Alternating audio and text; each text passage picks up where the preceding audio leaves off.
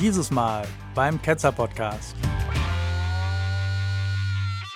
Hallo liebe Ketzerinnen und Ketzer, Linz ist nicht nur bekannt für ein weltberühmtes Feingebäck aus Nussmürbeteig mit einer Konfitüre aus roten Johannisbeeren, die sogenannte Linzer Torte, sondern die Stadt ist auch gesegnet mit einem besonders klugen Priester mit einer roten Haube aus zweifach gewebtem Polyester und einem aufgenähten Pappstreifen, dem sogenannten Linzer Bischof. Der Linzer Bischof hielt, anders als die Torte, einen Vortrag über das Leid. Natürlich haben alle Vorträge des Bischofs irgendetwas mit Leid zu tun, jedenfalls für die Zuhörer. Aber seine weitschweifigen, größtenteils wirren und zusammenhanglosen Faseleien sind zumindest für uns Ketzer tatsächlich ein kulinarischer Genuss. So wie die Torte, nur eben weniger gehaltvoll.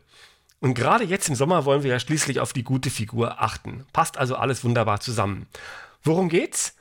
Bischof Scheuer belehrt uns, dass die Frage nach der Ursache des Leids meist als Vorwurf gegenüber Gott formuliert wird. Das ist sehr gemein und wird dem liebevollen Schöpfer nicht gerecht. Und deswegen werden wir in diesem Beitrag untersuchen, wie er das begründet und wie stichhaltig es ist. Am Mikrofon ist Jörn und an meiner Seite sind Ramona, Viktor und Christian. Hallo. Hallo. Hallo. Hey, jo. Wir steigen sofort ein und hören uns mal ein erstes Zitat an von Bischof Scheuer und er beginnt seine Rede mit den ersten Seiten der Bibel, der Genesis. Und äh, ich habe alle Zitate des Beitrags leicht gekürzt und die Sätze so ein bisschen gestrafft, damit es hier besser äh, verständlich wird. Und er sagt dazu folgendes Zitat. Und Gott sah, dass es gut war so heißt es in der Schöpfungserzählung. Die Genesis ist natürlich kein historischer Bericht und auch keine Erklärung für das Böse in der Welt. Es geht vielmehr um die Ermächtigung zum Leben, um eine Einführung in den Bund zwischen Gott und Menschen im Glauben. Die Ehre Gottes ist der lebendige, schöpferische und freie Mensch. Gott will uns als Mitliebende, er will Mitarbeiter und Mitarbeiterinnen an seinem Schöpfungswerk. Und Gott will in allem gesucht, entdeckt und geliebt werden. Zitat Ende von Bischof Scheuer. Also, er sagt, dass die Schöpfung von Gott als gut bewertet wurde, also ist sie gut. Die Erzählung ist natürlich nicht historisch, das gibt er zu, aber sie zeigt den Menschen als von ihm gewollt, als lebendig, als frei und schöpferisch. Und er lässt zu und wünscht sogar, dass wir an seiner Schöpfung weiterarbeiten. Er will gesucht, gefunden und geliebt werden. Und da frage ich gleich mal in die Runde, was haltet ihr denn von der Idee, der Mensch solle an der Schöpfung mit und weiterarbeiten? Oder habt ihr sonstige äh, Kommentare, Christian? Ich denke mal, erstens gibt es der Text, den er da zitiert, nicht ganz her, was er sagt. Das ist alles frei hergeschwurbelt. Und zum anderen, sein letzter Satz, dass er gesucht werden muss, das heißt, er, er versteckt sich. Ja, okay. Warum sollte sich ein allmächtiges Wesen verstecken? Äh, entdeckt werden, ne, so ein Such, macht also so ein Such- und Fangspiel und dann will er geliebt werden das scheint doch irgendwie, entweder ist es eine Projektion von einem Pfarrer, dass er geliebt werden möchte. Äh, wenn ich ein allmächtiges äh, Wesen bin, dann muss ich doch nicht, dann ist es doch ein Zeichen von psychologischer Schwäche, wenn ich äh, quasi, oh, ich will doch geliebt werden und so weiter. Das ist wie so ein Tyrann, der sagt, ja, ich mein Volk, ich will die Liebe von meinem Volk empfangen und so weiter. Aber ich verstecke mich und die müssen mich erstmal finden. Wie ein Kobold, der, also es ist einfach abstrus, einfach abstrus, was, was er da sagt. Ja, vor allen Dingen, dass er sagt, dass äh, Genesis nicht historisch ist. Hallo, ich glaube, es geht los. Dafür kann er seinen Job verlieren. das, das ist äh, Lehrmeinung. Natürlich ist das historisch, dass, äh, dass es einen Ozean über dem Himmel gibt, wo die Regentropfen herkommen durch kleine Löcher im Himmel. Ja, ich bin, ich bin, mir nicht sicher, ob das heute noch so gesehen genau. wird. Also, äh, wann immer ich äh, darüber was lese oder im Fernsehen sehe, dann heißt es immer, nein, die Genesis ist ein Glaubenszeugnis also sie gibt Zeugnis davon, dass Leute geglaubt haben und was sie geglaubt haben und wie sie ihren Glauben gelebt haben. Aber dass das wirklich wörtlich zu nehmen ist, das ist zumindest nicht vorgeschrieben. Aber das nicht, dass wir uns darüber äh, streiten. Aber dass Gott will, dass wir uns die Freiheit nehmen, äh, nein, das war Visa mit äh, die Freiheit nehme ich mir. Und äh, ja, hat der mal die Genesis gelesen? Ja, sobald die Menschen sich die Freiheit genommen haben, wurden sie aus dem Paradies vertrieben. Also dieses Statement das äh, von, von Bischof Scheuer, das finde ich B. Scheuert, absolut nicht vertretbar mal ganz ehrlich, äh, das sind, gibt es sehr viele, die sehen das nämlich anders wie er, ne? Das, also die halten die, sich da schon an die Historie der Genesis und, und was da alles war. Und ich weiß nicht, der versucht sich da auch wieder äh, jemand, dass das auf heute passt. Ich glaube, was sie wollen mit der Genesis, das ist die Historizität, die können sie nicht aufrechterhalten, weil die Wissenschaft ihnen das kaputt gemacht hat. Richtig. Aber sie wollen dann wenigstens die Bedeutung, die sich ergeben hätte, wenn das historisch gewesen wäre, die wollen sie weiter beibehalten. Und deswegen sagen sie halt, ja, die Genesis zeigt halt von vornherein nur die Bedeutung und kleidet das dann in eine Geschichte, die dann halt nicht äh, historisch ist. Ne? Aber was, was mich so anstrahlt, das ist, er sagt ja, also seine Rede hat sozusagen die, die Überschrift, ne, Gott sah, dass es gut war und er fügt dem Wort gut noch das sehr, ne, sehr, sehr gut äh, hinzu. Das ist ja seine, seine Botschaft. Und ähm, wieso sollte man jetzt an der Schöpfung weiterarbeiten? Dann ist sie vielleicht doch nicht so gut. Und wenn, wenn weitergearbeitet werden muss, warum macht er das dann nicht selber und sagt, ja, ich hänge noch einen Tag dran oder zwei?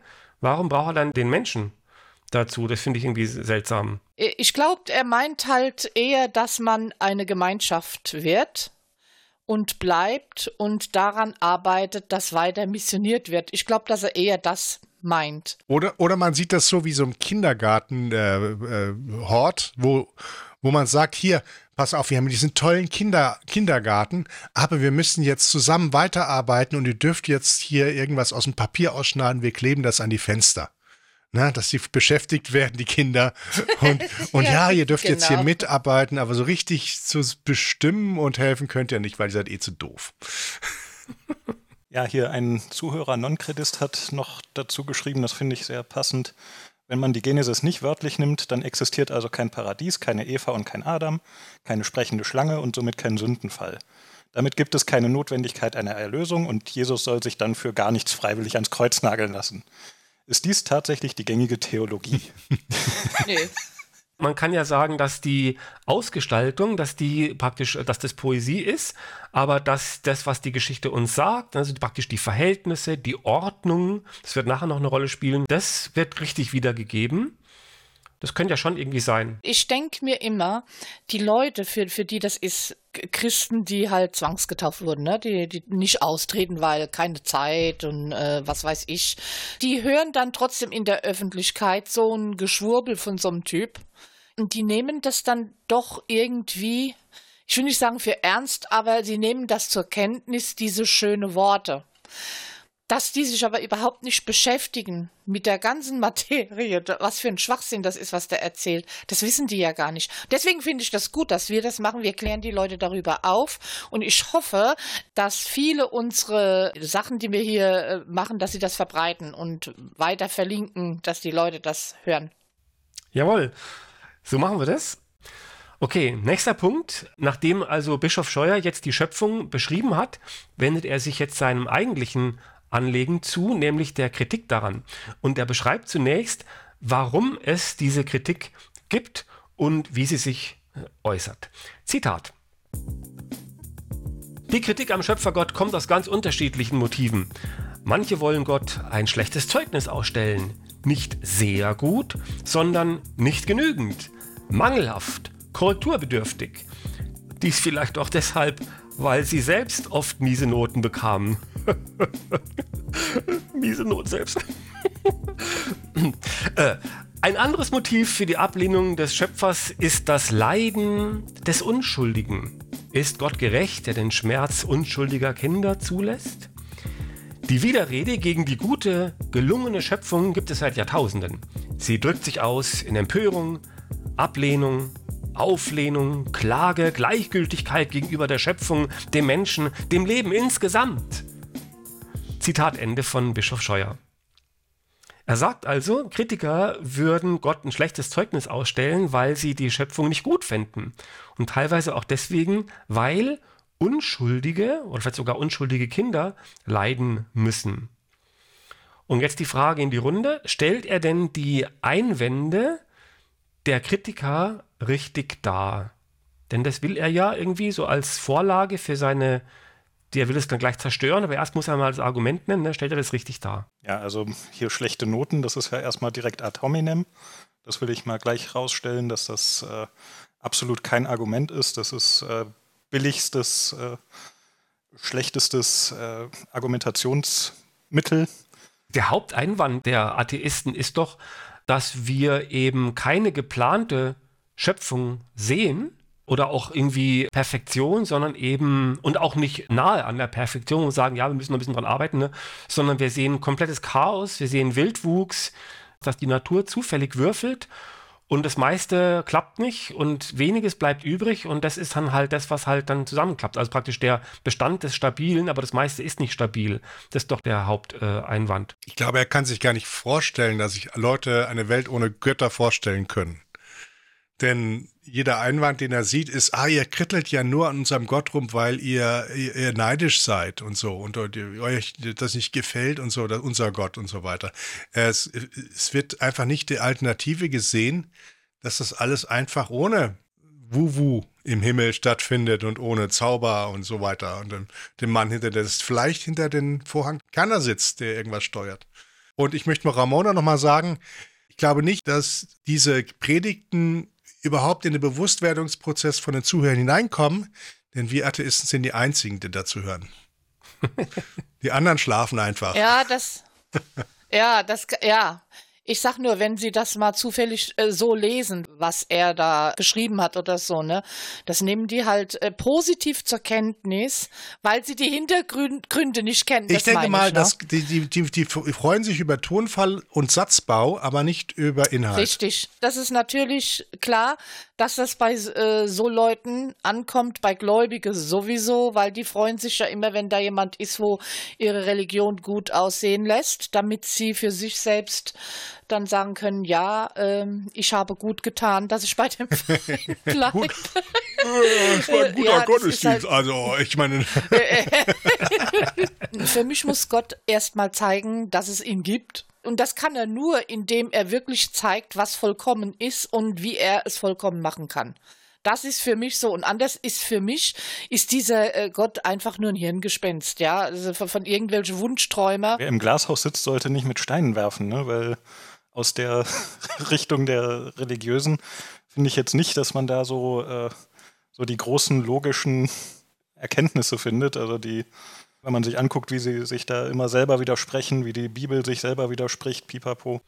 Jetzt haben allerdings auch kluge Menschen sich mit dem Thema beschäftigt, auf der Seite der Kritiker, aber auch auf der Seite der Verteidiger. Ne? Und dem möchte ich mich jetzt mal äh, zuwenden. Und zwar also, wie sieht es das große Bild aus? Also der Bischof Scheuer hat jetzt die Kritik genannt, ne, dass sie also, dass die Schöpfung mangelhaft wäre und korrekturbedürftig und dass es was zu tun hat mit dem Leid der Unschuldigen. Und jetzt kennt er zum nächsten Punkt und will das jetzt also verteidigen. Das sind also jetzt die üblichen Standards, ne, die wir alle kennen und die also längst ähm, widerlegt sind. Und aber Theologen, und das ärgert mich irgendwie, und ich denke euch auch, ne, die, die tun ja häufig so, als hätten sie dann von den Widerlegungen noch nie was gehört.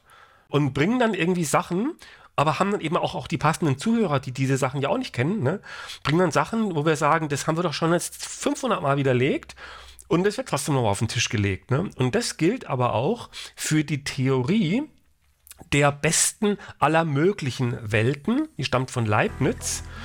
Und deswegen gibt es jetzt einen ganz, ganz winzig kleinen Exkurs zu Leibniz und seiner These. Also, los geht's. Gottfried Wilhelm Leibniz, er lebte von 1646 bis 1716, war einer der bedeutendsten Philosophen seiner Zeit, war auch Mathematiker und so ein Universalgelehrter. Ne? Und er wird von heutigen Theologen gerne zitiert, weil er eine Antwort gab oder versucht hat zu geben auf die Frage, warum die Welt tatsächlich so unvollkommen ist oder auf uns so wirkt. Und Leibniz argumentierte jetzt, dass die Welt zwar nicht perfekt sei, aber sie wäre eben die beste aller möglichen Welten. Und es gäbe nämlich Gutes, das nur zum Preis der Existenz von Übel zu haben sei.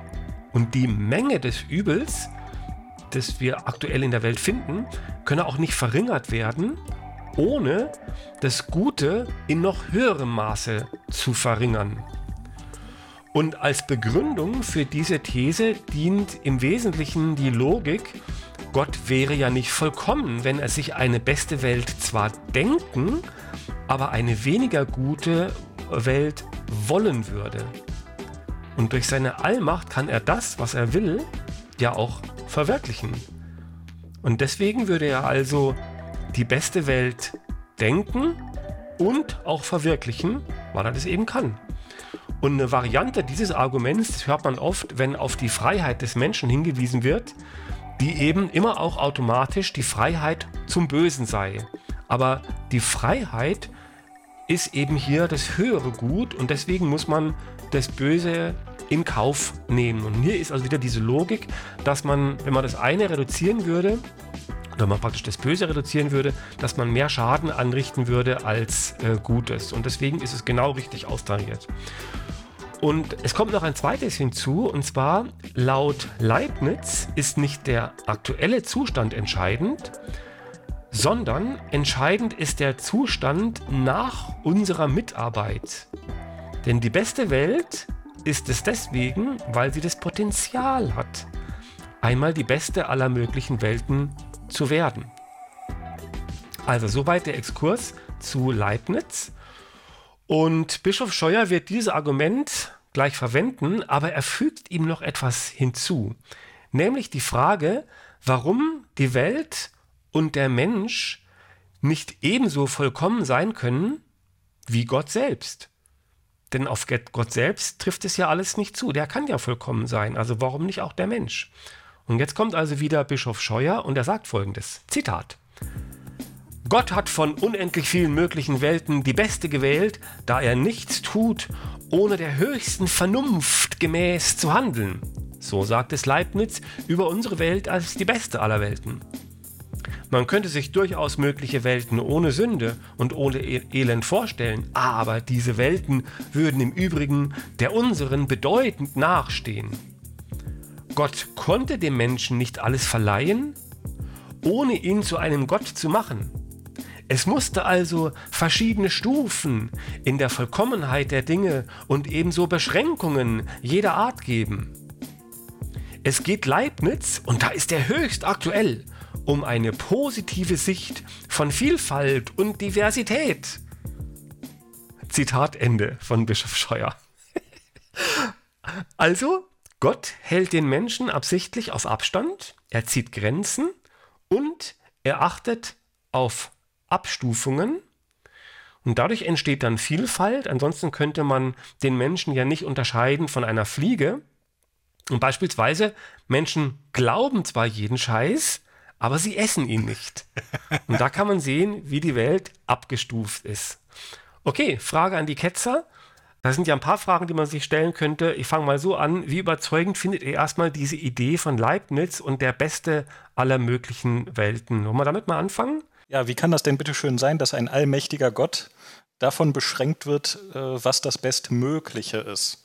Ja, wenn das das Bestmögliche ist, dann kann er das also nicht noch besser machen, ähm, äh, denn ist er nicht allmächtig. Ne?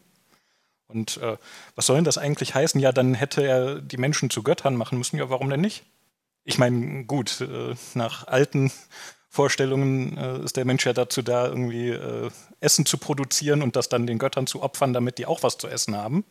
Und äh, wenn wir nicht genug opfern, dann kommen die Götter und fressen uns. Aber wenn wir Götter wären, dann wären wir ja perfekt und weil wir perfekt wären, bedürften wir der Liebe nicht. Und dann hätte er ja keine Mitliebende, sondern nur Nachbarn. Ja, aber er liebt doch, was denn äh, als Gott? Hallo, dann äh, kann man als Gott ja wohl lieben. ja. Ja, also woher wissen die alle so viel, wie man, wie man Planeten herstellen kann und so weiter? Das ist, äh, es klingt also wie ein Argument, das sie aus dem Arsch gezogen haben. Denn äh, um irgendwie noch eine Rechtfertigung für diesen alt übergebrachten Gott, den sie einfach zu viel aufgebürdet haben, noch hinzukriegen. Das hängt absolut in der Luft. Woher wissen wir, dass andere Welten nicht existieren können? Das ist eigentlich zweckelhaft, diese Argumentation. Ja, es muss bestmöglich sein, weil dieser Gott allmächtig ist und er ist allmächtig, weil es jemand mal gesagt hat. Es gibt aber keine Evidenz, dass man vielleicht die Welt besser oder schlechter machen könnte. Und wenn ich jetzt allein an die Existenz des Moskitos als Lebewesen denke, das Malaria verursacht, ohne dieses Lebewesen, das den ganzen Tag nur davon unserem Blut lebt und dann als Nebenprodukt noch diese todbringenden Krankheiten überträgt, ja, wäre die Welt schon besser. Also ich könnte schon eine bessere Welt mir ausdenken. Und äh, dieses allmächtige Wesen schafft das nicht. Ja, und ich hätte gerne, dass das, wenn ich ein mächtiges Wesen wäre, würde ich den Frontallappen immer gesund halten bei jedem, dass er nicht zum Psychopathen wird oder sonst was. Und weil das Modell, das das Böse, das ist äh, der größte Bullshit, das ist das, ist zum Beispiel auch eine Sache, die in der Neurowissenschaft widerlegt ist. Ja, äh, äh wo, was soll das sein, das Böse? Auch das mit dem freien Willen. Welcher freien Wille hat man denn, wenn der Frontallappen nicht aufleuchten will und du diese Empathie nicht hast, einfach? Hat denn Gott überhaupt einen freien Willen? Es wurde ja behauptet, dass er das Beste denken kann, einfach weil er so schlau ist. Ne? Das ist also seine Weisheit. Und dann wäre er aber wegen seiner Güte ausschließlich in der Lage, auch dieses Beste dann zu verwirklichen. Also er kann nicht das Beste denken, aber etwas weniger Gutes verwirklichen. Da ist er nicht frei. Ne, das finde ich irgendwie auch seltsam. Nee.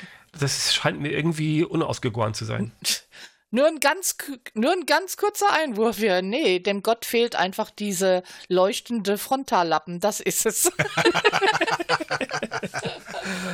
ja. Und stimmt es denn, dass man das Böse um kein Fitzelchen vermindern kann, weil nämlich sonst auch das Gute reduziert würde? Ne, also üblicherweise heißt es dann, ja, dann wären wir eben nicht frei oder dann, es gibt ja verschiedene Begründungen. Ne? Stimmt es denn, dass man das Böse um kein Fitzelchen vermindern könnte? Ja, denk mal an Sodom und Gomorra. Ne? Da waren ja alles böse Menschen. Deswegen hat Gott das vernichtet und dadurch ist die Welt dann offensichtlich besser geworden. Das heißt, er konnte etwas tun, um die Welt besser zu machen und musste dafür halt nur schlechte Menschen ausrotten. Und wenn das nur eine Korrektur war in einer Zeit, wo sich die Dinge halt so ein bisschen sortiert haben, ne, zu Zeiten des Alten Testaments. ja, warum muss er was korrigieren? Das, äh, ne, dann sind wir doch wieder da, dass der all, äh, allmächtige, allgütige, allwissende Gott äh, das gelernt hat. die, diese Menschen dann ja von vornherein nicht geschaffen hätte, ja. Ne, wenn es dann hinterher korrigiert werden muss. Also ich suche ja immer so ein bisschen auch die rhetorischen Tricks in diesen ganzen Sachen.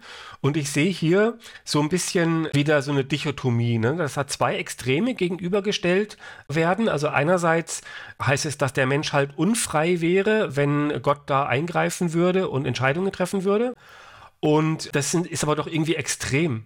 Also ich bringe mal ein Beispiel. Also hier in Frankfurt wurde ja dieser kleine Junge da in Frankfurter Bahnhof da vor das Gleis geschubst von so einem äh, psychisch Kranken und die Mutter auch, aber die hat, die konnte sich retten. Und hätte Gott zum Beispiel einfach da eine Mücke auf den losgeschickt, dass der da sich kurz da mit der Mücke oder eine Wespe irgendwie äh, sich da wehren musste und dann hätte der Zug, wäre schon die zehn Meter weiter vorbeigefahren, dass man keinen mehr hätte vors Gleis schubsen können. Oder der psychisch Kranke hätte seine S-Bahn verpasst oder wäre aufgehalten worden durch einen Anruf und so. Das hätte doch keiner gemerkt. Das heißt, die Freiheit das Selbstverständnis des Menschen wäre nicht vermindert gewesen und trotzdem hätte, wäre die Welt doch besser gewesen. Also Leibniz und Scheuer sagen doch, hätte Gott den kleinen Jungen gerettet, hätte die Welt Schaden genommen. Und das finde ich erstens mal falsch. Ich finde es auch irgendwie niederträchtig. Also es ist moralisch äh, verroht. Zynisch. Hätte doch unser allmächtiger Schöpfer so einen Typen erst gar nicht produziert. Ja, und ihm das gegeben, dass er zu so einem Fehlverhalten nicht fähig ist, dann hätte er den Jungen gerettet. Die Diskussion, wo wir hier führen, ist, dass wir davon ausgehen, dass Gott da außen vor ist. Warum macht er das eigentlich dann Menschen erschaffen, die das Böse in sich haben? Warum macht er das? Weil das der Preis ist dafür, dass sie frei sind. Wenn sie nur Gutes könnten, dann könnten sie ja sich nicht frei entscheiden, weil sie ja gar nicht fähig wären zu irgendwas anderem. Das ist wie ein Auto, das nur geradeaus fahren kann. Der hat auch keine, auch keine Freiheit. Wie nennt man Züge? Was heißt, es ist keine Freiheit, aber wir wissen doch, wir wissen doch jetzt tatsächlich, dass diese Freiheit, du kannst ja mit einem Bein nicht die Freiheit haben, dass du rennst wie der, der größte Schnellläufer. Verstehst du? Das, äh, ich darf mich auf so einem Niveau eigentlich gar nicht, da kommt nur Blödsinn rein. Ich aber nicht. du hast ja recht, ne? Wenn der Junge wirklich frei gewesen wäre, dann hätte er einfach davonfliegen können. Aber wir drehen uns ja auch im Kreis, weil äh, wir haben einfach so eine, so eine Menge von äh, von Aussagen, die insgesamt sich widersprechen. Und dann können wir zwar jede Aussage für sich selber betrachten und äh, irgendwie ein Modell konstruieren, äh, in dem diese eine Aussage vielleicht stimmt, aber eben kein Modell, wo alle diese Aussagen stimmen, weil die Aussagen sich widersprechen. Hm. Ja, aber das, das erkennt man halt nicht an der einzelnen Aussage, sondern erst im Gesamtpaket wird das widersprüchlich. Aber vielleicht löst sich ja dieser Widerspruch, wenn wir irgendwann vor Gott stehen und dann, ich weiß nicht, ne? Okay, also ich, ich bleibe aber mal hier erstmal ein bisschen weiter bei dem äh, Punkt der Freiheit, weil Bischof Scheuer baut jetzt dieses Argument der Freiheit noch weiter aus. Das ist also sein Hauptpunkt. Und deswegen bin ich da auch so ein bisschen stehen geblieben dabei. Ne? Und er sagt jetzt, das kennen wir ja schon, ne? Leiden und Böses wären zwar der Preis der Freiheit, aber, und jetzt kommt's, Freiheit ist auch das Fundament der Liebe.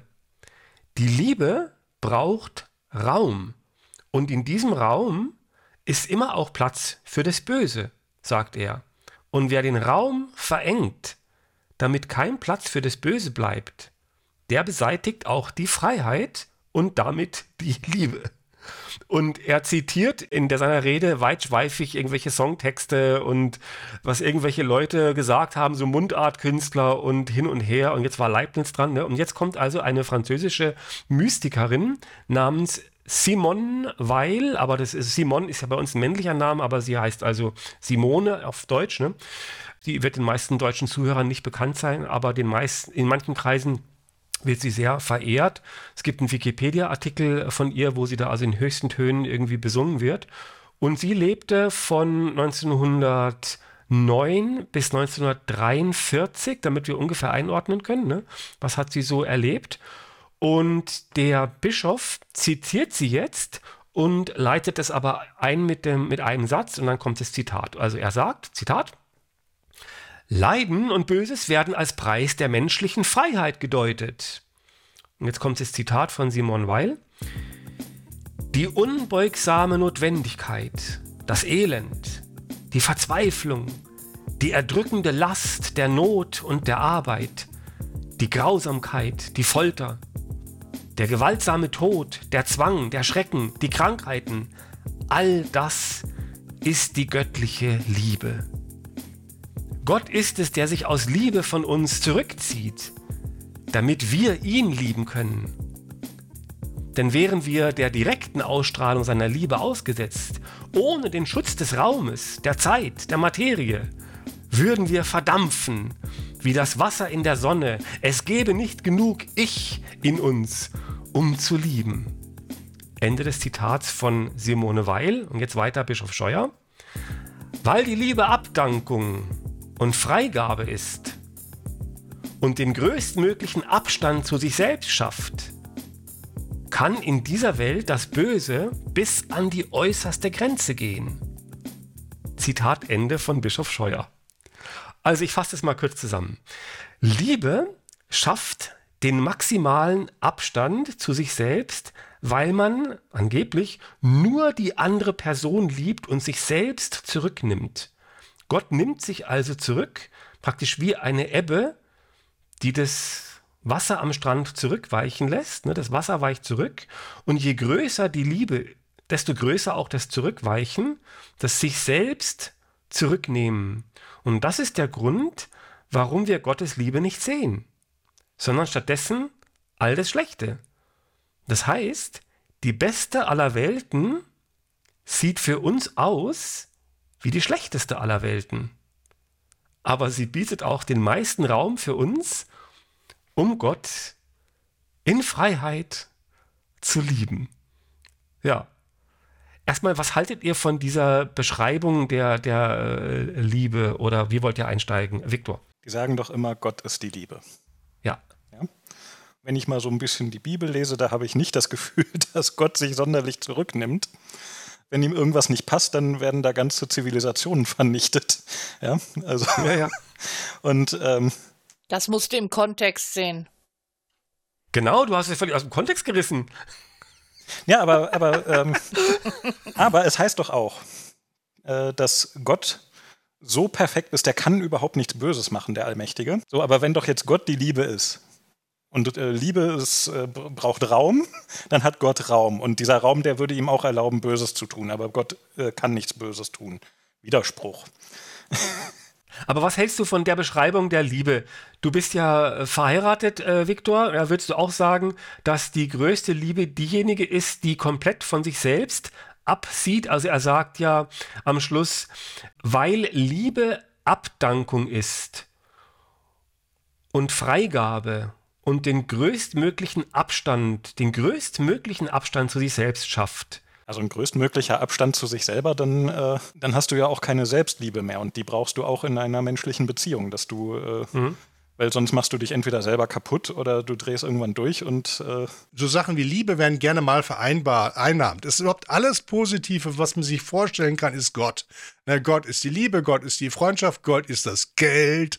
Ne, das gibt ja diese Kirchen, wo sagt, okay, den, den, den Reichen wird gegeben, Calvinismus. Es ist alles Gute. Es, Gott ist dein Vater, Gott ist deine Mutter, Gott ist dein Bruder, Gott ist dies, Gott ist das. Das sozusagen, da sind sie ganz schnell damit, quasi irgendwelche Adjektive rumzuwerfen. Und jetzt sozusagen eine Aussage war, die nächste unwahre Aussage kommt drauf und dann die nächste und so weiter. Das heißt, wir, wir haufen dann einen richtigen Haufen Scheiße zusammen.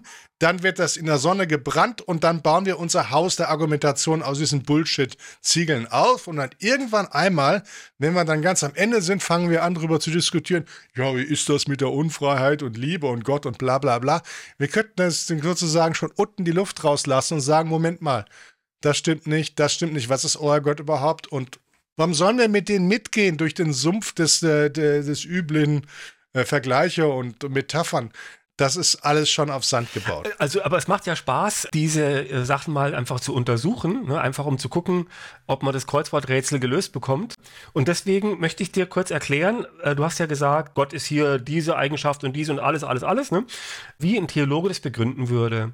Und zwar, wenn es irgendeine Eigenschaft gäbe, die Gott nicht hat, also Fleiß, Intelligenz, Treue, dann wäre er ja nicht vollkommen. Also wenn ich diese Eigenschaft hätte, aber er nicht, dann wäre ich ja besser als er. Kann nicht sein. Ne? Und Vollkommenheit heißt, dass er nicht nur alle Eigenschaften, die man hat, in sich vereint, dass er die besitzt, sondern er besitzt sie in der besten Ausprägung sozusagen, in der höchsten Form. Ne? Deswegen da, da darf ich auf, den, auf einen äh, Argumentationenfehler hinweisen, bevor du weiter baust, ja? Gerne. Und zwar ist das sozusagen das Fehlargument der, der ungewünschten Konsequenz. Wenn irgendeine Eigenschaft gäbe, die Gott hat und ich nicht habe, dann wäre ich schlauer als er, also kann es das nicht sein. Das ist eine unerwünschte Konsequenz. Anstatt erstmal zu sagen, warum man nicht besser sein kann als Gott, müssen wir da eigentlich weitergehen. Ja, aber dann wäre ja der Katechismus falsch. Und das kann ja auch nicht sein. Das ist Richtig. der gleiche also Fehler wenn man wieder, ne? axiomatisch einen Katechismus an den Anfang stellt, dann entstünde eigentlich das logische Spiel, wie man sozusagen Katechismus in sich selbst widerlegen kann und, und dort dann sagen kann. Aber ob das irgendwas mit der Realität zu tun hat, dass da quasi ein paar Regeln gibt, die sich irgendjemand mal ausgedacht hat und nicht überprüft hat, das ist, glaube ich, etwas, was ich äh, prinzipiell verneine. Hm. Übrigens hat Leibniz sein Argument ja auch so gebaut. Ne? Er hat ja gesagt, wenn das nicht so wäre, dann wäre Gott ja nicht vollkommen und all, all Dingsmus und so weiter. Ne? Also auch wieder ähm, der Fehlschluss der unerwünschten äh, Konsequenz. Ne? Okay. Ich will noch sagen, dass mir das oft auffällt, dass die Kirche, auch so die Päpste und was sie so für Reden halten, im Grunde gar nicht von Liebe reden, sondern eher von einer Karikatur von Liebe also so einer völlig übersteigerten, selbstlosen Liebe und Liebe ist nun mal nicht selbstlos. Ne? Das ist einfach Quatsch. Ich sag nur Stalking. Ja, ne? man, man, will auch, dass Liebe erwidert wird und es kann, kann nicht selbstlos sein. Und dann wird auch Liebe zweideutig benutzt, einmal als Liebe und einmal aber auch als Unterwerfung. Also jedenfalls finde ich es find so, dass dieser Bischof Scheuer hier sehr seltsam irgendwie von, von Liebe redet. Liebe ist Abdankung, größtmöglicher Abstand zu sich selbst und so weiter. Das sind Flausen irgendwie. Und darauf kann man kein Argument aufbauen. Genau, da stimme ich nämlich zu, weil auch die Liebe ist wissenschaftlich natürlich auch schon untersucht worden. Und äh, hätten wir diese und jene Hormone nicht, gäbe es auch keine Liebe, also ist sie nicht frei. Ja, ja.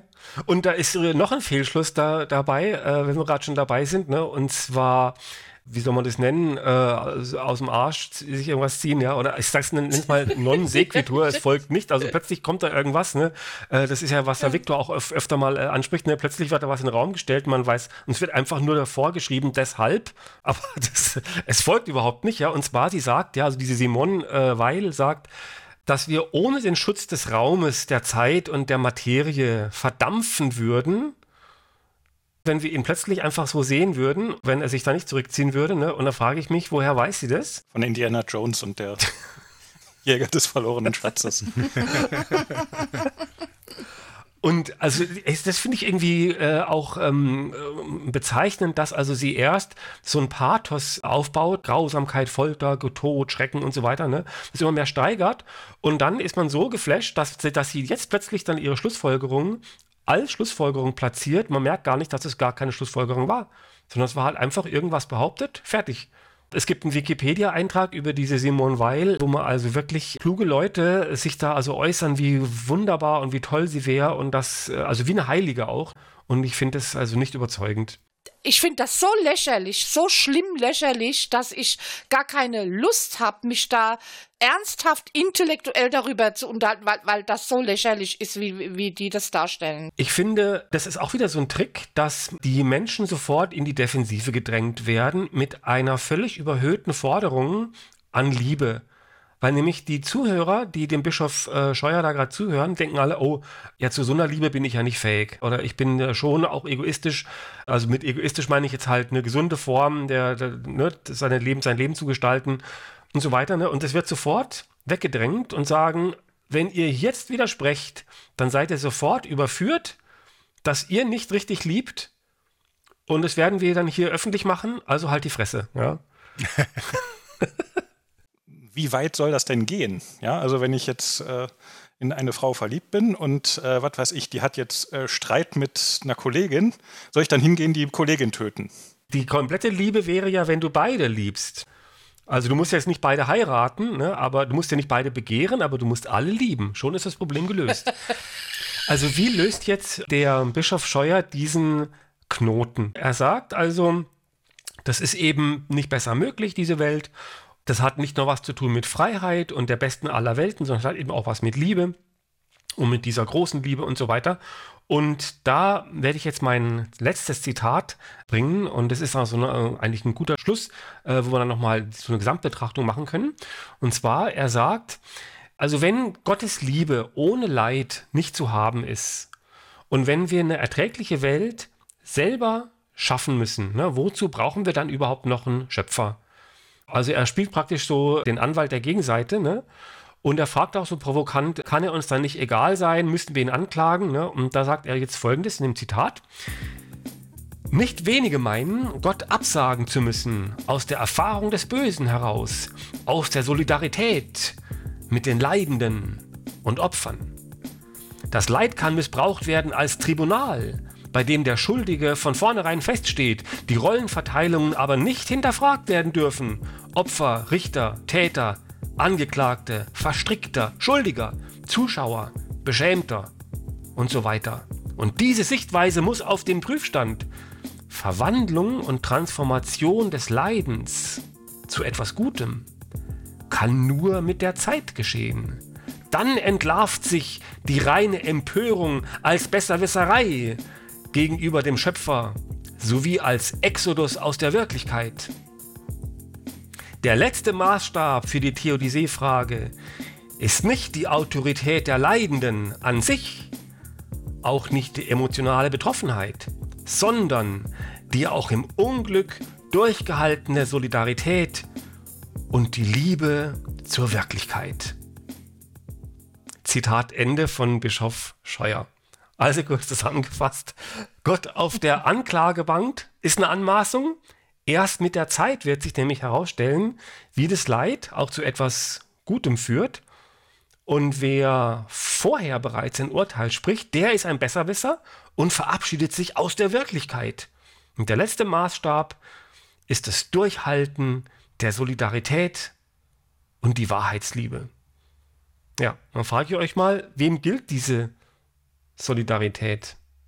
Also wir äh, können da nicht mitreden, Ja. weil wir Gottes Plan einfach nicht durchschauen. Ne? Wir sind zu doof. Allein die Überlegung, dass wir uns über Gott da lustig machen, ist schon schrecklich. Es geht wieder zurück, wieder am Anfang. Sie können sich gar nicht vorstellen, wie eine Welt ohne Gott aussehen muss. Und obwohl sie in einer leben. Das ist irgendwie, irgendwie das Interessante. Denn wir wissen, wie eine Welt ohne Gott aussieht, denn das ist das, was wir täglich erleben. Es gibt Ungerechtigkeit, es geht mal gut aus, mal geht schlecht aus. Wir müssen mit Menschen zu tun haben, wie halt Menschen sich verhalten. Er sieht da immer noch einen großen Plan dahinter. Und wenn dieser Plan nicht so ganz läuft, wie er sich selbst das vorstellt, dann liegt es daran, dass wir einfach noch lang genug warten müssen. 3000 Jahre, 4 Milliarden Jahre und alles ist gut und alles hat gut funktioniert. Und alle, die zwischendurch gemeckert haben, das sind einfach nur Querulanten und Leute, die einfach die Klappe halten sollen und nicht diskutieren müssen. Aber dieses Gedankenexperiment, das hat er doch letztendlich selbst in die Welt gerufen, nach dem Motto, ja, Gott kann das nicht besser, das muss deswegen so sein, wie es ist. Und wenn wir jetzt Gegenbeispiele bringen, ja, versteht euch an, ihr könnt doch gar nicht hier mein Einhorn jetzt auf die Anklagebank setzen. Das hat euch doch gar nichts getan überhaupt. Wer seid ihr denn? Mein Einhorn hat ganz große Pläne für mich. Er ist ja ein Hirte. Ich frage mich, für wen steht er? Also, wem gilt die Solidarität? Ist es die Solidarität mit den Leidenden? Oder ist es die Solidarität mit Gott, dass wir also sagen, wir stehen, wenn es hart auf hart kommt, stehen wir mit Gott und nicht mit den Leidenden, sondern sagen halt, er ist bedauerlich.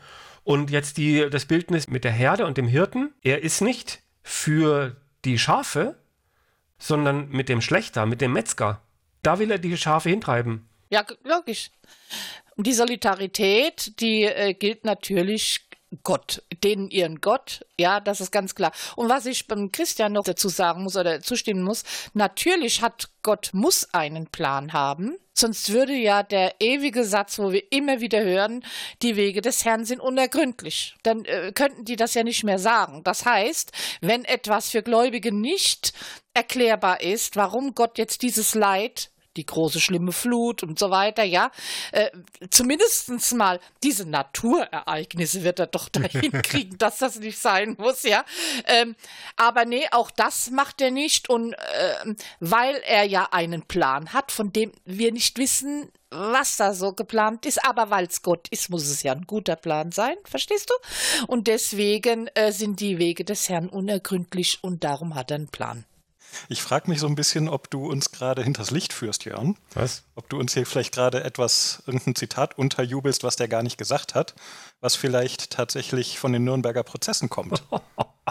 Wie kommst du denn darauf? ja, Wie kommst du denn ja, darauf? im Ernst, weil, äh, weil dazu argumentieren, ja, äh, irgendwie das Böse, das äh, müssen wir jetzt mal in Kauf nehmen, weil wir langfristig äh, was Gutes im- Sinn haben und ja, doch, das wird da schon hinpassen. Also, aber ich habe so ein bisschen Angst, jetzt in diese Debatte einzusteigen, ne? dass um das neue, die, die, die neue Welt zu erschaffen, mussten halt die Deutschen durch ein paar Jahre gehen, wo halt manche Dinge ein bisschen hässlich wurden und so, aber man musste dann trotzdem solidarisch bleiben mit der großen Idee und so. Ne? Das hat schon was Faschistisches auch, diese, diese, diese Führeridee und, und vom großen Endziel und so, das hat auch schon auch Ja, und diese Unterteilung, äh, das Leid des einen äh, ist egal und das Leid des, äh, der Benefit für den anderen ist, äh, hat da Vorrang. Äh, nee. Aber habt ihr nicht auch gestutzt, als er gesagt hat, es wäre, wenn man also sich da empört, äh, wäre das ein Exodus aus der Wirklichkeit? Und dass der, der eigentliche letzte Maßstab wäre eben auch die Liebe zur Wirklichkeit, ne? Wirklichkeit, Wahrheit, darum geht's mir, ne? Ist das nicht bizarr, wie er dann darüber redet? Weil er hat ja nur Hirngespinste irgendwie. Das führt zurück zu meinem alten Argument. Er kann sich nicht vorstellen, dass die Wirklichkeit ohne sein eingebildetes Wesen stattfindet. Und deswegen sieht er hier sozusagen die Abwendung von seiner Wirklichkeit. Ja, richtig. Genau. Und was haltet ihr davon, dass, dass er sagt, wer hier vorschnell äh, urteilt? Handeln wir hier vorschnell oder mit welchen Zeiträumen äh, denkt er da? Ich denke, er sollte uns einen Zeitraum nennen. Ja. Also ich finde es nach, nach 2000 Jahren ne, ist es schon wirklich Betrug und auch äh, unverfroren, da zu sagen, vorschnell, wenn man sich überlegt, was in dieser Zeit alles an Leid geschehen ist. Das ist ja Keiner wird den Tod nur schmecken, Ja. bevor Jesus zurückkommt. Ja, richtig, ne? Also das Leid ist, es hat schon so eine Dimension erreicht, dass man da schon auch wirklich mit Recht Fragen stellen darf und aber auch den Fortschritt, und jetzt kommt wieder Leibniz ins Spiel, ne, dass, wir, dass wir selber mitarbeiten und uns auch selber optimieren, unsere Moral und so, da haben wir ja auch viele Fortschritte gemacht. Ne? Die Welt ist doch viel besser geworden und aber auch die Menschen wurden, wurden besser, finde ich. Übrigens in dem Maße, wie sie auch klüger wurden. Also ich finde, es ist auch ein Sieg der Wissenschaft, und nicht nur irgendwelcher Moraltheologen oder sowas, ganz und gar nicht. Und jetzt nach 2000 Jahren müsste man doch wenigstens mal irgendwie dann ein bisschen was auch sehen und nicht mehr vertröstet werden. Also das finde ich schon sehr seltsam. Und das verstehe ich nicht, dass da nicht mehr Kritik äh, kommt von Intellektuellen auch oder irgendwie äh, zum Beispiel von Herr Lesch. Ja. ja. Aber anscheinend, äh, ja. Aber also wenn wir mal zum Fazit kommen und Ramona, ich greife deinen Gedanken noch auf, der hat das so verschwurbelt vorgetragen, so weitschweifig, ne, und hat dann, wie ich schon gesagt habe, Song Songtexte analysiert und jetzt kommt noch dieser Philosoph und jener Philosoph und so weiter. Ich bin mir gar nicht so sicher, ob den Zuhörern so schnell klar ist, was seine eigentlichen Argumente sind und, äh, und wo die. Er war bemüht. Er war bemüht, ne? Das ist eben auch ein Trick, damit man nicht sofort man merkt, äh, was da irgendwie äh, gespielt wird. Also mein Fazit dazu ist das folgende. Niemand zwingt diesen Bischof, sich mit diesem Thema auseinanderzusetzen. Dass er sich damit auseinandersetzt, offenbart eines, dass das beste Argument, das man quasi gegen das Christentum vorbringen kann, offensichtlich immer noch die gute alte Theodizee ist. Und deswegen muss er sich dran abarbeiten, denn man kratzt da, wo es juckt. Und da juckt es gewaltig. Ich fand interessant, dass er sich auch überhaupt dieser Frage widmet. Das ist auch, wie Christian gesagt hat, ein Hinweis darauf, dass da wirklich das Problem ist. Ne? Das, ist, das ist die Frontlinie. Aber was ich ähm, besonders dumm fand, oder auch, sagen wir mal, eher schäbig, das ist, dass er wirklich den Leidenden nichts zu sagen hatte. Da hat er Witze gemacht über die Leidenden und so, ha, ja, die schlechten Noten und so, ne? Das war eigentlich eine kalte, verkopfte, berechnende Rede. Es war ihm wichtig, dass er selber als klug erscheint, ne, als dass er alles bedacht hat und so weiter. Aber barmherzig war das nicht, mitfühlend war es nicht. Und an dich, Christian, ja, du bist ja an der Freiburger Uni. Der war auch an der Freiburger Uni, hat dort Theologie studiert, war dort aber auch für die Seelsorge zuständig. Und so jemanden in der Seelsorge finde ich wirklich bitter. Und das fällt mir bei, ähm, gerade bei Katholiken oft auf, dass die sehr hart sind und dass die sehr textlastig äh, sind und dass denen irgendwie das Handwerkszeug fehlt, um mit Leid wirklich angemessen umzugehen. Liebe Zuhörerinnen und Zuhörer, wir haben diesen Podcast wieder in mehrere Segmente aufgeteilt. Schaltet deshalb auch beim nächsten Mal wieder ein, wenn es heißt Ketzer 2.0 Gottlose Gedanken zum Leben.